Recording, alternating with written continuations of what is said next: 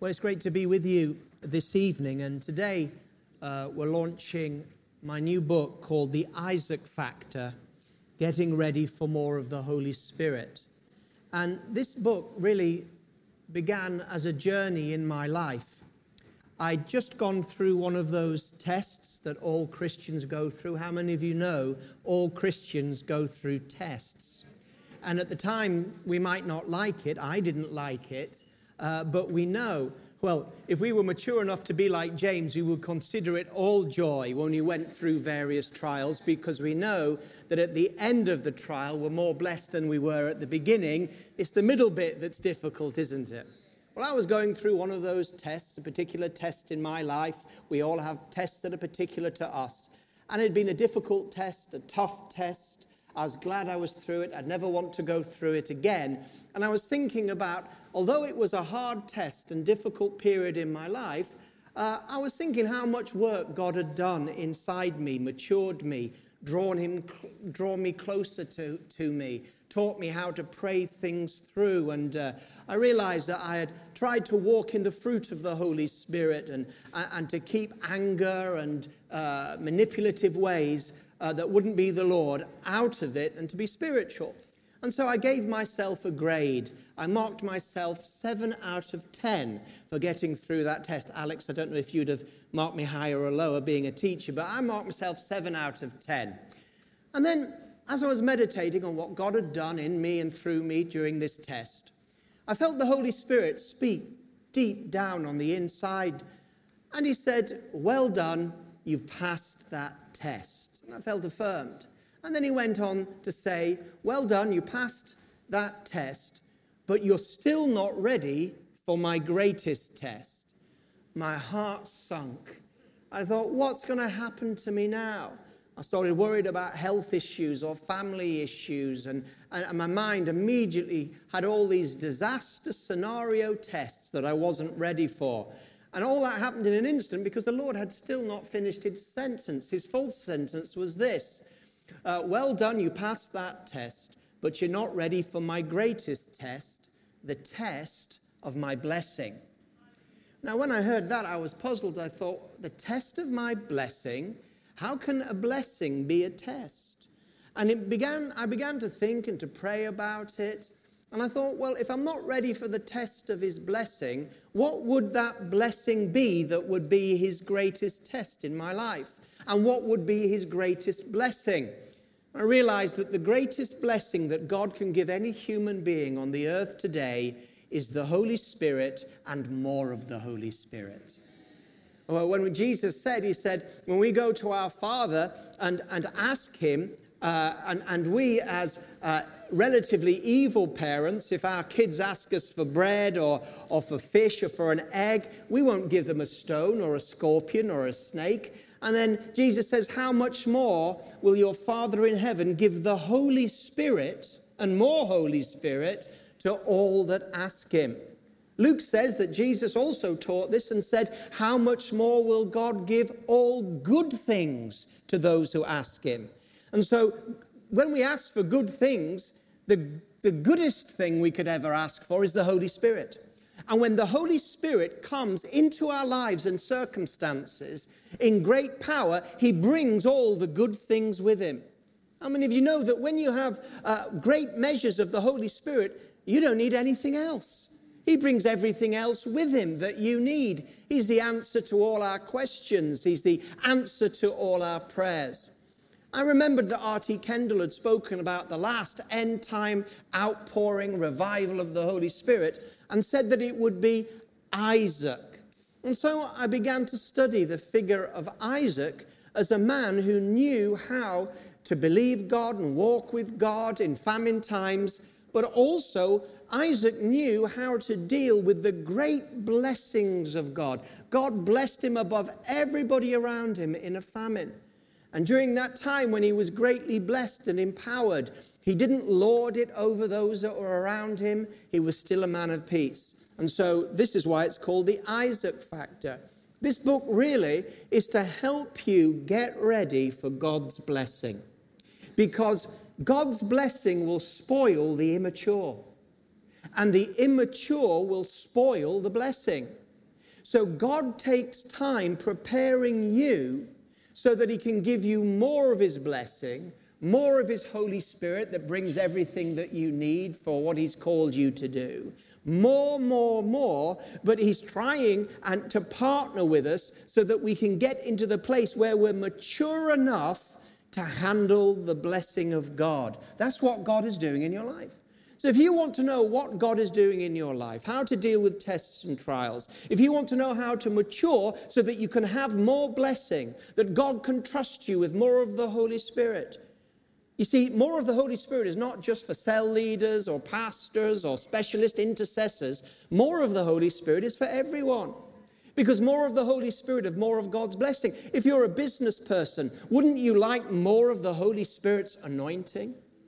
If you were a business person, wouldn't you love to have the Holy Spirit partnering in your business, making those deals, giving you favor? Why, if you had the fullness of God's blessing on your business, you'd soon start making a lot of money, wouldn't you? But would you be able to handle that money when it came? Would we still see you in the church? Would you still be tithing and giving? Would you still be in the cell group? Or, or would that money turn your head from the Lord? So we want God's blessing on everything that we do. So this book is, is really, uh, it's, it's, many different chapters. Uh, they're not long chapters. There's pictures in it as well. And um, it, it's not a heavy book. It's only 100 pages. But I believe it's a strategic book to help you get ready for more of the Holy Spirit. Uh, some chapters look at Isaac, but other chapters look at other aspects of the Holy Spirit and, and discipleship in a Holy Spirit context. Some of the chapters aren't chapters at all, they're mini devotions to help you look into your own heart and ask yourself what God is doing. So that's there for you. Um, I, am not taking uh, any royalties from these books that are being sold through Kensington Temple. All my royalties of these books sold in Kensington Temple or going to our Arabic Missions Fund. It's my part of, of helping fundraising for that. So just to let you know that, I don't get a, a penny out of these. They're $7.99, or you can buy two for £15. Uh, if you're watching with us today on the internet, uh, welcome to you. You can get this on Amazon, British Amazon, American Amazon, and European Amazon at the same price of $7.99. So that, that's there for you.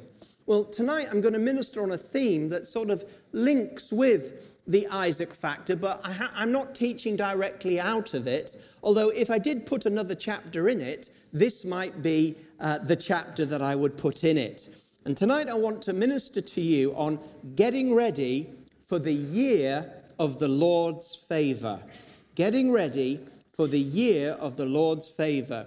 I'd like you to turn in your Bibles, if you have them, uh, access to a Bible to Isaiah chapter 61. I'm going to read the whole chapter. Now, this is a very important chapter because when Jesus began his ministry in Luke chapter 4 16, he turned to Isaiah 61 and, um, and the first few verses of Isaiah 61, he read out about the Spirit of the Lord being upon him to preach good news.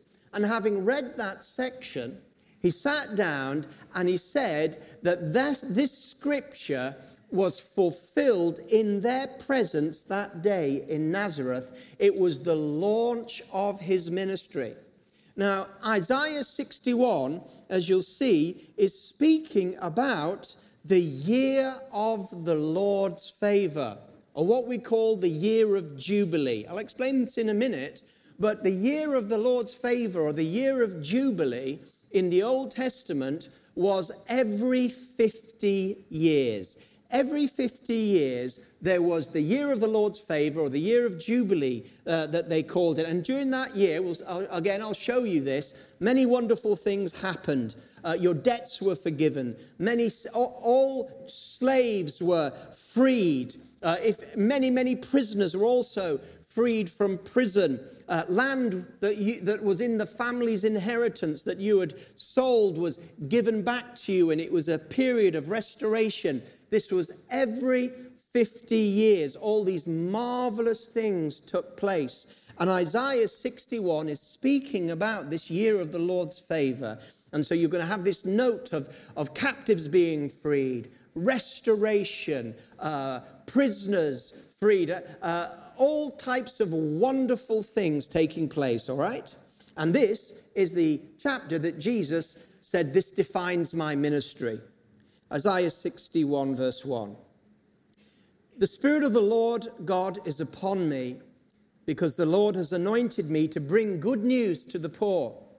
He has sent me to bind up the brokenhearted, to proclaim liberty to the captives, and the opening of the prison to those who are bound, to proclaim the favorable year of the Lord and the day of vengeance of our God, to comfort all who mourn, to grant to those who mourn in Zion, to give them a beautiful headdress instead of ashes, the oil of gladness instead of mourning the garment of praise instead of a faint spirit, that they may be called oaks of righteousness, the planting of the Lord, that he may be glorified.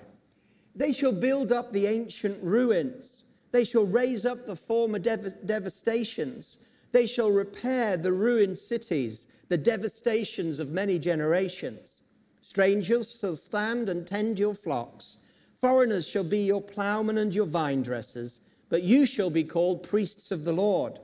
They shall speak of you as the ministers of our God. You shall eat the wealth of the nations, and in their glory, in your, their glory, you shall boast. Instead of your shame, there shall be a double portion. Instead of dishonor, they shall rejoice in their lot. Therefore, in their land, they shall possess a double portion. They shall have everlasting joy. For I, the Lord, love justice. I hate robbery and wrong. I will faithfully give them their recompense, and I will make an everlasting covenant with them. Their offspring shall be known among the nations, and their descendants in the midst of the peoples. All who see them shall acknowledge them, that they are the offspring of the Lord, and blessed. I will greatly rejoice in the Lord. My soul shall exult in my God, for he has clothed me with garments of salvation.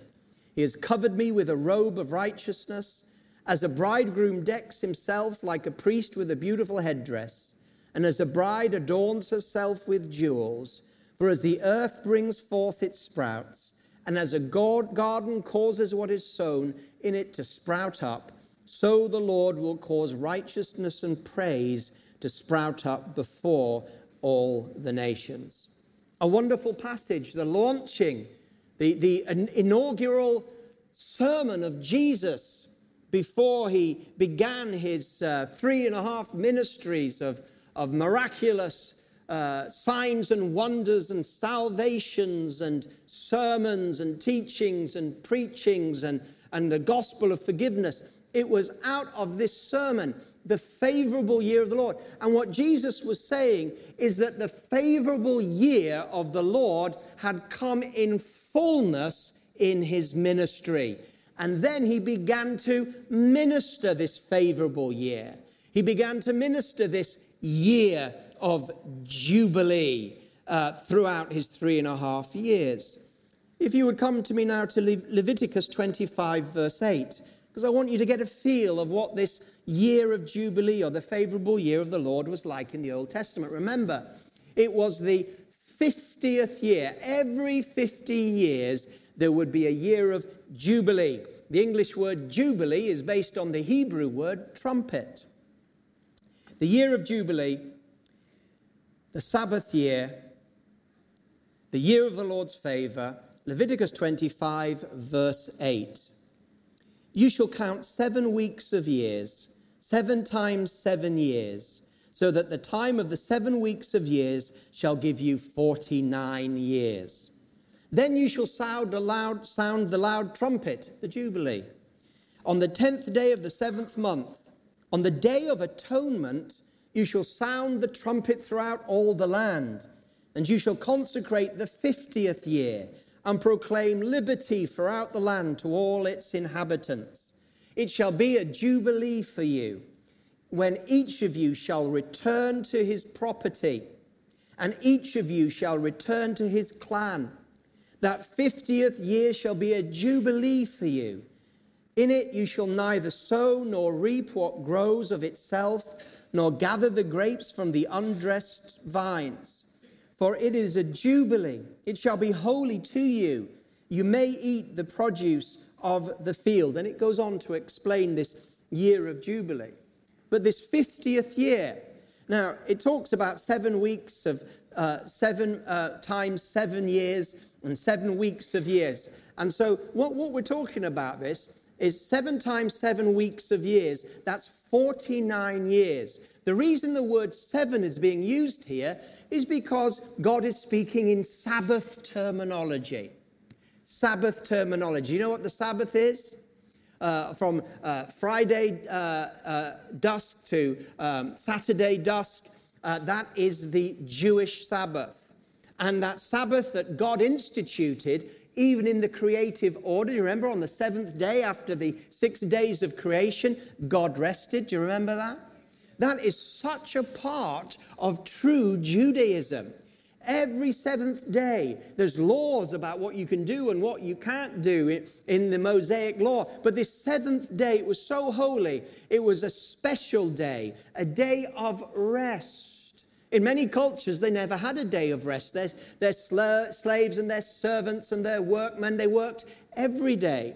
But to the Jews, this was a holy Sabbath day, a day of rest, a day of peace, a day just holy to the Lord.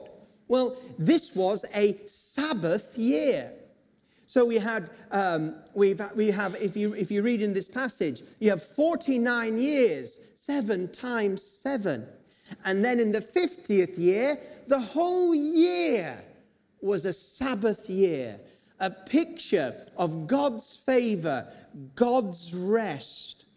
Do you know there's a similar thing that happened on the day of Pentecost? Do you know the day of Pentecost was 50 days after Jesus' resurrection? Did you know that? That's why it's called Pentecost. That's a Greek word for 50. So, in other words, there was um, seven times seven days, 49. And then on the 50th day, it was a day of the Lord's favor, a day of Jubilee. It was a special Sabbath, and that's when the Holy Spirit was poured out. So when you look at the 50th year of Jubilee in the Old Testament, it's a picture also of the 50th day after the resurrection, when the day, that Sabbath day, that day of Jubilee, was the coming of the Holy Spirit, a time of rest from human effort, because now it was the anointing. And this is why, when we read in 61, it was all about the anointing, the Holy Spirit. The Spirit of the Lord has anointed me to preach good news. The Spirit of the Lord has anointed me to bring captives out, to bind up the brokenhearted, to bring restoration, to bring a garment of praise on those that are mourning. Uh, to, if you look at Isaiah 61, it was a Spirit anointed work that was taking place on this year of favor. And so all of this blessing in Isaiah 61 was not to be, to be the work of human flesh, but it was the work of the Holy Spirit. This year of Jubilee was God. If you continue to look at Leviticus 25, you'll find that God is saying, I don't want you doing all this work on the farms. I don't want you doing all this cultivating for this Jubilee year. I will feed you. You'll, you'll just take the natural produce that comes and that I've also stored up for you in the years of blessing, preparing you supernaturally for the year of Jubilee. So the year of Jubilee was meant to be a year, the 50th year, where it wasn't hard labor, but you just rested and enjoyed the blessing of the Lord. And, and prisoners were released out of their debts. And, and if you had to sell some property during those 50 years, your family, because it was a downtime for you, you got it back. Or if you couldn't afford to keep all your family and some of them had to go into slavery, well, it's not slavery as we know it. When we talk about Old Testament slavery, it's not like slavery like you would think, you know, in the cotton fields. It, it was more going into service. But if you had to put your children into contract to go to serve in another household because you couldn't feed them, well, on that year of Jubilee, they were freed. Your debts were freed. If you, if you were in debt, it would be freed. That was God's intention liberty, freedom, deliverance, restoration, rest from, from human labor, and enjoying the labor of God, the anointing of God. So when Jesus said, The Spirit of the Lord has anointed me to preach the good news, etc., etc., and to proclaim the favorable year or the year of Jubilee, and, and then he says, In this day, in your presence, this scripture has been fulfilled. It was the most marvelous thing that anybody could ever say. And then for three and a half years, what did Jesus do? He didn't flinch, he didn't get distracted, he ministered the favorable year of the Lord. He ministered Jubilee blessing. He ministered Isaiah 61 24 7 to the Jewish people. He healed people that were in bondage. He, he delivered people from the bondage of demonic forces. It was a year of Jubilee. Uh, he delivered people from social exclusion by healing the lepers, by cleansing the woman who was ceremonially unclean. He fed the hungry that had no food. He brought miracles and divine interventions into people that had great need. He even raised people from the dead. He spoke forgiveness, jubilee. You are forgiven not of your, your debts, but you are forgiven, sorry, not of your physical debts, but you are forgiven of your spiritual debts to God in this three and a half Jubilee ministry. He brought restoration to the sick and the infirm. He brought restoration to those who's had their hearts broken on the hard, harsh wheel of life. Everything he did was blessing, favor, grace, mercy in everything that came out of his mouth, teaching them the year of Jubilee. For three and a half years, he did this to the Jews. It was the Jews' year. I know it was three and a half years, but we're talking a season, yeah? The year of a Jubilee is a season. It can be as long as God wants it to be, spiritually speaking. I'll come back to that. But this year or favorable time of the Lord lasted three and a half years for the Jews. That's why he said, I've not come for the Gentiles yet. This is the Jewish time of favor. That's why when you read in Isaiah 61, the Gentiles are mentioned, aren't they? Even they're going to, in the end, get in on the favorable year of the Lord. And that's why Jesus spoke from Isaiah 61, a strong Gentile, non Jewish element in it, the blessing of the favor of God's anointing and Holy Spirit is going to come on the Jewish people and then it's going to overflow right to the Gentiles for the whole world. Three and a half years, Jesus ministered to the Jews. And then, three and a half years, the ministry to the Jews continued after Pentecost. When Pentecost came, we find this incredible ministry of jubilee, liberty, and freedom by the anointing and baptism of the Holy Spirit. Thousands got saved, 3,000 men and women, and on top of that, on the first day, what liberty, what freedom miracles and signs and wonders and revival and outpouring of the anointing on the capital Jerusalem. And then it spread out, and the power of God was moving just like under Jesus. Three and a half Jesus, three and a half years, Jesus ministering the year of the Lord's favor. Three and a half years, the disciples ministering the year of the Lord's favor to the Jews. Seven years all together. And this seven year time of favor for the Jews began to end on Stephen's death in Acts 7. That was seven years from when Jesus said, It's time, the Spirit of the Lord has anointed me, to when Stephen died. That was seven years. And then the year of the Lord's favor began to turn from the Jews onto the Gentiles. In Acts chapter 8, the Spirit of the Lord, the, the blessing of God, the year of the Lord's favor, the Jubilee began to move into Samaritan circles. And then we find in the same chapter, chapter 8, that the Ethiopian gets a special visitation of the year of the, of the Lord's Jubilee, gets born again, baptized, and filled with the Holy Spirit. And then we also find that in chapter 9, Saul gets radically saved and he is called to minister the year of the Lord's favor to the Gentiles. So, this is trying to give you a picture of how the Holy Spirit works. There was a special seven year revival. You know, when we talk about revival, we could talk about the year of the Lord's favor or a jubilee.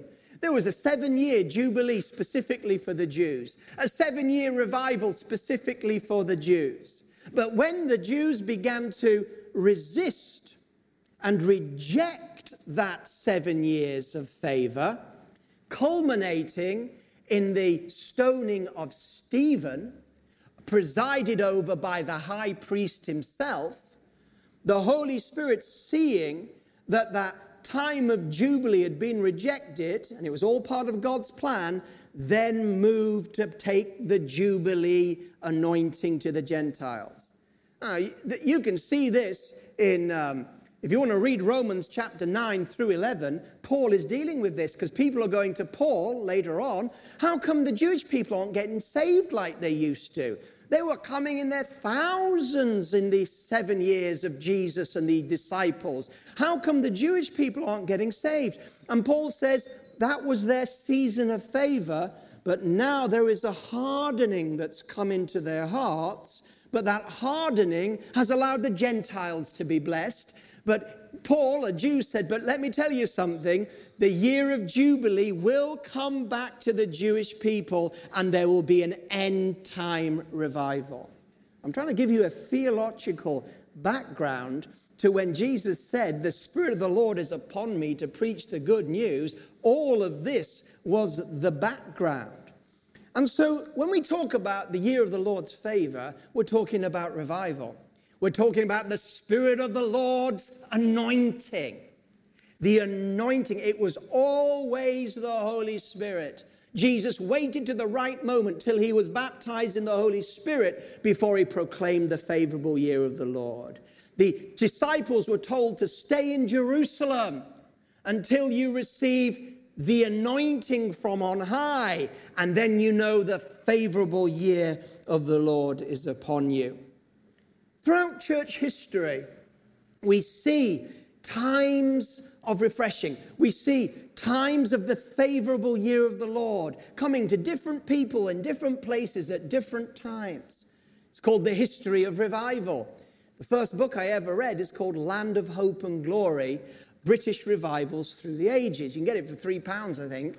And that, that is just a snapshot chapter on each of the uh, main revivals that took place from the, uh, from the uh, uh, Roman times right through to last century in Great Britain. Each one of those revivals was a ministry of the Jubilee favorable year of the Lord, where God visited Wales or God visited England or God visited Scotland or God visited all th- uh, Ireland or all all four of them at the same time. And, and there was a season of great anointing where things that would take years to accomplish took days, where the, the ongoing work of the church was suddenly turbo boosted and supercharged by the Spirit of the Lord with a great and extraordinary anointing. You know, God is at work just as much when there's not an outpouring of His Spirit as when there is an outpouring of His Spirit. I explained this in the Isaac factor. God is always at work. God is as powerfully at work behind the scenes when we say, Where are you, Lord? as when He is center stage, pouring out His gifts, pouring out His blessings, pouring out His convicting anointing, pouring out His miracles, pouring out His interventions for all to see. He's as powerful, powerfully at work when we can't see Him at work as when He is fully in view. This is one of the things that we must understand. Because God is as powerfully at work in our lives, preparing us for a year of Jubilee as He is when that Jubilee comes. I prophesy to you, this book is a prophecy. It's a prophecy that God is preparing a people for a fresh year of Jubilee anointing. And this book is a prophecy to help us get ready for that. You know, a lot of people are hoping that God's going to pour out his spirit in power, but are by no means ready for when that takes place. Because we don't realize that when God pours out his spirit in power, it, it takes a lot of maturity to be able to handle that blessing. And this works on many different levels. Like I said, what if God came in a favorable year, Jubilee anointing upon your life? What if God just began to bless you? I mean, you know, like he blessed Isaac, it's in the book, but he began to bless everything you did. He began to bless your finances. He began to bless your career. He began to bless your relationships. He began to bless your ministry. I mean, he just blessed it and blessed it. The Spirit of the Lord was upon me, and it was upon me, and it was upon me, and it was upon me, and everything I did was anointed, and the anointing broke the yoke and brought the prosperity and, and blessed. And it was just a river of Holy Ghost favorable year, jubilee, outpouring, restorations, healings, everything that's in life. What if God began to give you that kind of favor? Would you spoil it or, and would it spoil you? Would you be able to handle it? Would all the things in your flesh and your self life that have yet to be yielded suddenly begin to rise up and, uh, and take the blessing for granted?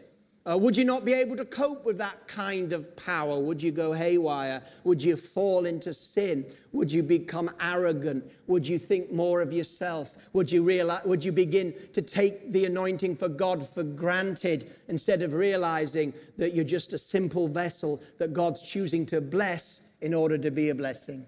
Think about Abraham, one of the greatest, most blessed men in, the, in history. He was blessed to be a blessing. You see, these are the sort of things that I address in the book that we've got to come to terms with because I desire God's blessing on your life. I want an increase in Jubilee anointing on your life, on your finances, on your ministry, on your workplace. I want you to receive an outpouring of the favor of the Lord. When we talk about powerful uh, touches of the favor of the Lord, this is what we're talking about the year of the Lord's favor, the Jubilee. And so God wants to give us more of His Holy Spirit. Why? Because the greatest thing you can have on the earth is the Holy Spirit and then more of the Holy Spirit. There's nothing else.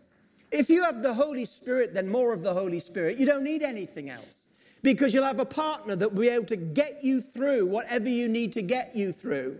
You'll have more of the Holy Spirit to defeat the devil, more of the Holy Spirit to do what He's called you to do, more of the Holy Spirit to be a blessing to those that need it, more of the Holy Spirit upon your sharing of the gospel, more of your Holy Spirit on the releasing of the gifts, more of the Holy Spirit involved in your family, more of the Holy Spirit when you hit your when you fall to your knees and begin to pray and the anointing begins to flow through you, more of the Holy Spirit when you lift your voice and begin to worship, more of the Holy Spirit, more of the Holy Spirit. When you meet broken people, you'll have more of the Holy Spirit to speak the right words and to pray and see deliverance. When you see people captivated by sin and, and, and devilish thinking, you'll be able to break the bonds of the enemy. The yoke will be broken not by you, but by the Jubilee anointing that's upon you to flow through you. This is glorious. This is marvelous. This is wonderful. This is favor. This is jubilee. Now, I, I, I said uh, that um, uh, th- this is an anointing. This is an anointing. The Spirit of the Lord has anointed me. That's why we're seeking for the Spirit. You can't do this without the Holy Spirit. That's why the year of Jubilee is all about the Holy Spirit coming. It's the Holy Spirit's work. That's why it's a Sabbath anointing. You see, when the Holy Spirit comes in power, in revival, when the year of the Lord's favor comes again to a people or a nation or a situation or even an individual, when the Holy Spirit comes, something begins to happen. Human work turns into divine work. God's enabling does it. It's the Sabbath rest. I mean, when Jesus was going around healing the sick and delivering all those that were oppressed by the devil, he didn't have to work up a sweat, it was on him. He just spoke the word and they were healed. He laid hands on the sick and they were healed. It was the same in the three and a half years of favor from Pentecost. Uh, you know, Peter would walk around, someone just get in his shadow. How, how much hard work is it to minister the gospel and the healing anointing when you're walking down the street and someone just steps into your shadow? Do you need to sit down for a slice of toast and a cup of tea to get your breath back? Oh, I'm so tired because I, expended so much energy in the healing minute. Someone just walked in your shadow you didn't even know. I mean, how easy does it get when shadows heal the sick? What kind of anointing? When there's Paul and he's like, oh, I'm just doing a bit of tent making here. And then he takes his apron off and goes, oh, that's hot, hot work, and puts it down, and then goes away and comes back and it's gone because someone's picked it up and began laying it on all the sick and every person upon whom that rag of sweat touches is healed while Paul is sitting back watching the World Cup and the anointing is doing its work through his work clothes. Are you going out ministering tonight, Paul? No, I'm staying in. I'm going to watch Germany lose because someone's got my apron and they're taking it out and they're laying it on, and the Holy Ghost is so powerful. There's so much jubilee here, there's so much favor here that people are getting healed with my apron. Are you getting a taste of what this could look like? It's liberty, it's freedom. Things, things that take years take months when the Holy Spirit comes. Things that would take months normally in the life of the church take weeks when the Holy Spirit comes in Jubilee power. Things that take weeks take days. Things that take days take hours. Things that take hours take minutes. Things that take minutes take seconds. Things that take seconds take instances. And people are healed and communities are changed by the Jubilee liberating power of the Holy Spirit. The Spirit of the Lord has anointed us. Whew we got to get that anointing. The Holy Spirit is working in us to bring us into that anointing. It, he is awakening in your heart a hunger for the anointing, a hunger for Jubilee, a hunger to see the captives freed in Great Britain, a hunger to see God's name glorified again, a hunger to see God come from behind the curtain out of view of Great Britain, where He's working very powerfully, by the way. He's getting the stage set. He's getting his people ready. And we're hungering for him to come out and bring that Jubilee anointing once more. May his grace give us one more outpouring of Jubilee anointing where we begin to minister not in our own strength or our own sweat, but we begin to realize, my God, I just, I preached a sermon, a sermon I preached many times, and it had such a tremendous effect. I don't know what the difference was. The great revivalist Jonathan Edwards was known for his preaching. He came into a jubilee season of the Lord. And sermons he'd preached before with, they were good sermons, they had a bit of an effect, had sweeping effects. His most famous sermon was uh, Sinners in the Hands of an Angry God. And he'd preached that before and he preached it afterwards, but there was a time when the Holy Spirit just owned that sermon. People were so shaken by the anointing of the Holy Spirit on his message that they were holding on to the church uh, uh, beams and, and pillars. They were holding on because they felt like they were slipping into hell. It was so real to them that they felt that they had had it. It's the Jubilee year of the Lord. It's when we begin to move into effortless or increasingly effortless anointing. I'm not saying there's not a price to pay for this, but when we enter into it, as the Holy Spirit increases in power, you'll find less effort, more yielding, and more anointing. It's a rest anointing, a Sabbath anointing. It doesn't mean we all sit back and do nothing. No, no. When revival comes, it's the busiest time the church ever experiences. But it's a busy holiday. It's busy, but it's wonderful. You ever been on a, a, a holiday that's an activity holiday? I remember when I was young at school, we went to the Ardèche on a PGL uh, holiday. And so we were there for two weeks and we did sailing and canoeing and, and rock climbing and all, the, all this type of thing. Every day was packed with activities. But when we got back, we felt so refreshed. Why? Because it was an activity holiday. And although we were very, very busy, it was a holiday environment. Well, when the revival comes, we'll be busier than we've ever been, but the work will be, be doing by the Holy Spirit. We'll be so busy trying to catch up with what God is doing. There'll be so many souls being saved, we won't know what to do with them. That's why we have a vision of cells that we hope will be able to multiply if multiplication comes. Many of the Welsh revivals swept in 50, 60,000 people into the kingdom in a few months, but they had no idea what to do with them. And a few years later, it was all lost. They couldn't keep up with the effort of the Holy Spirit. Thank God, God is working in His church all the time, always saving, always healing, always delivering, but not in the intensity or the magnitude of a Jubilee move. In the Old Testament, there was a Sabbath every week. There were special Sabbath holidays, but there was nothing like the year of Jubilee. I mean, you didn't get to experience many of them, probably two maximum. So when that year of Jubilee came around, it was almost a once in a lifetime opportunity to experience that season of grace and mercy and liberty. Let me say one more thing about the year of Jubilee, because in, in this note of blessing, there's also a, a, note of warning. I'll, I'll, read it from, from Luke chapter 4, where Jesus um, quotes it from Luke 4:18. The Spirit of the Lord is upon me because he's anointed me to proclaim good news to the poor. He sent me to proclaim liberty to the captives and recovering of sight to the blind, to set at liberty those who are oppressed, and to proclaim the year of the Lord's favor. Now, he stops there, but if you were to read on in Isaiah 61, it says, to proclaim the year of the Lord's favor and the day of vengeance of our God. What do we mean by this? I think I just need to let you know this so you have a, full theology here tonight.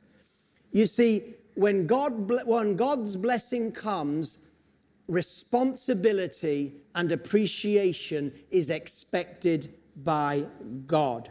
Stewardship, maturity is absolutely vital in an outpouring of the Holy Spirit to ensure that none of the new wine is lost.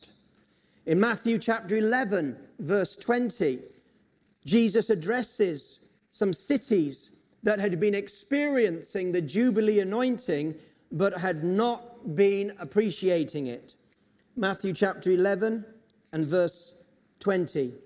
Listen to this. It's in the context of a Jubilee Year of the Lord Favor ministry. Then he began to denounce the cities where most of his mighty works had been done because they did not repent or respond. Woe to you, Chorazin! Woe to you, Bethsaida! For if the mighty works done in you had been done in Tyre and Sidon, they would have repented long ago in sackcloth and ashes. But I tell you, it will be more bearable on the day of judgment for Tyre and Sidon than for you. And you, Capernaum, Will you be exalted to heaven? You will be brought down to Hades. For if the mighty works done in you had been done in Sodom, it would have remained until this day. But I tell you that it will be more tolerable on the day of judgment for the land of so- Sodom than you. So when God's favor comes, there comes great responsibility. Not to take it for granted. I speak about taking God for granted. In, in, the Isaac factor is a danger and a warning. And then let, let me also finally do this, and we'll, we'll go into a time of ministry. Luke 19 and verse 41. Jesus is weeping over Jerusalem. He's prophesying the great destruction of the temple in AD 70. Why? Let's listen. Luke 19 41. And when he drew near and saw the city, he wept over it, saying, Would that you, even you, had known on this day the things that make for peace. But now they are hidden from your eyes. For the days will come upon you when your enemies will set up a barricade around you and surround you and hem you in on every side and tear you down to the ground, you and your children within you. And they will not leave one stone upon another in you because you did not know the time of your visitation. This is why we're crying out to the Lord for, for Europe, because Europe has had so much of the Lord's favor in history. Other nations are now receiving their time of favor. But we're believing God because if you believe God and, and cry out to God for more of His Holy Spirit, you know, even that crying out is the Holy Spirit preparing you for it. Remember, and I finish on this if we, being relatively evil parents compared to God, will give food to our children who are hungry, how much more? How everybody say how much more? How much more will your Father in heaven give the Holy Spirit to those that ask Him. Let's stand to our feet right now and ask for more of the Holy Spirit. We'll be selling these books at the end of the service, and if you want me to sign your book, I can do all of that. But right now, we're just going to ask for the Lord's favor because this can come in different levels of anointing. It's not all or nothing. God builds and grows and matures and takes us from glory to glory. Why don't you just lift your hands to the Lord or open yourself to the Lord. Someone can play uh, on the piano and get ready and just and just ask for more of the Holy Spirit. Ask him right now. Say, Lord, we're going to sing that song, Jonathan, in a few moments. Lord, prepare me a sanctuary. We're going to say, Lord, sorry, no, we, um, okay, that was rhetorical. We're, we're going to be saying, Lord, prepare me to be a sanctuary that can hold the glory of God. We're going to say, Lord, Work in me as you have been working so that I can handle more of the blessing, more of the glory, more of the Holy Spirit, not just for my blessing, but more importantly, to, to, to receive a blessing, to be a blessing. Lord, work in our hearts and pour out the favorable year of the Lord, the anointing. Lord, we've done it many times in our own strength, and we've gone in the little strength that you've given to us. But we're believing that you're preparing a people they're going to be, a, be able to carry extraordinary levels of Jubilee anointing, extraordinary levels of anointing that won't be fleshly effort, that will be God at work, and we'll be, as it were, at rest. Busy but at rest because God is doing the work through his sanctified people. We don't want to get in the way, we want to be partners. We want to be prepared. We do want to be sanctuaries. And so we're going to sing that song right now. Lord, prepare me to be a sanctuary. And as you're doing it, you say, Lord, make me ready for more of the Holy Spirit and give me more of the Holy Spirit.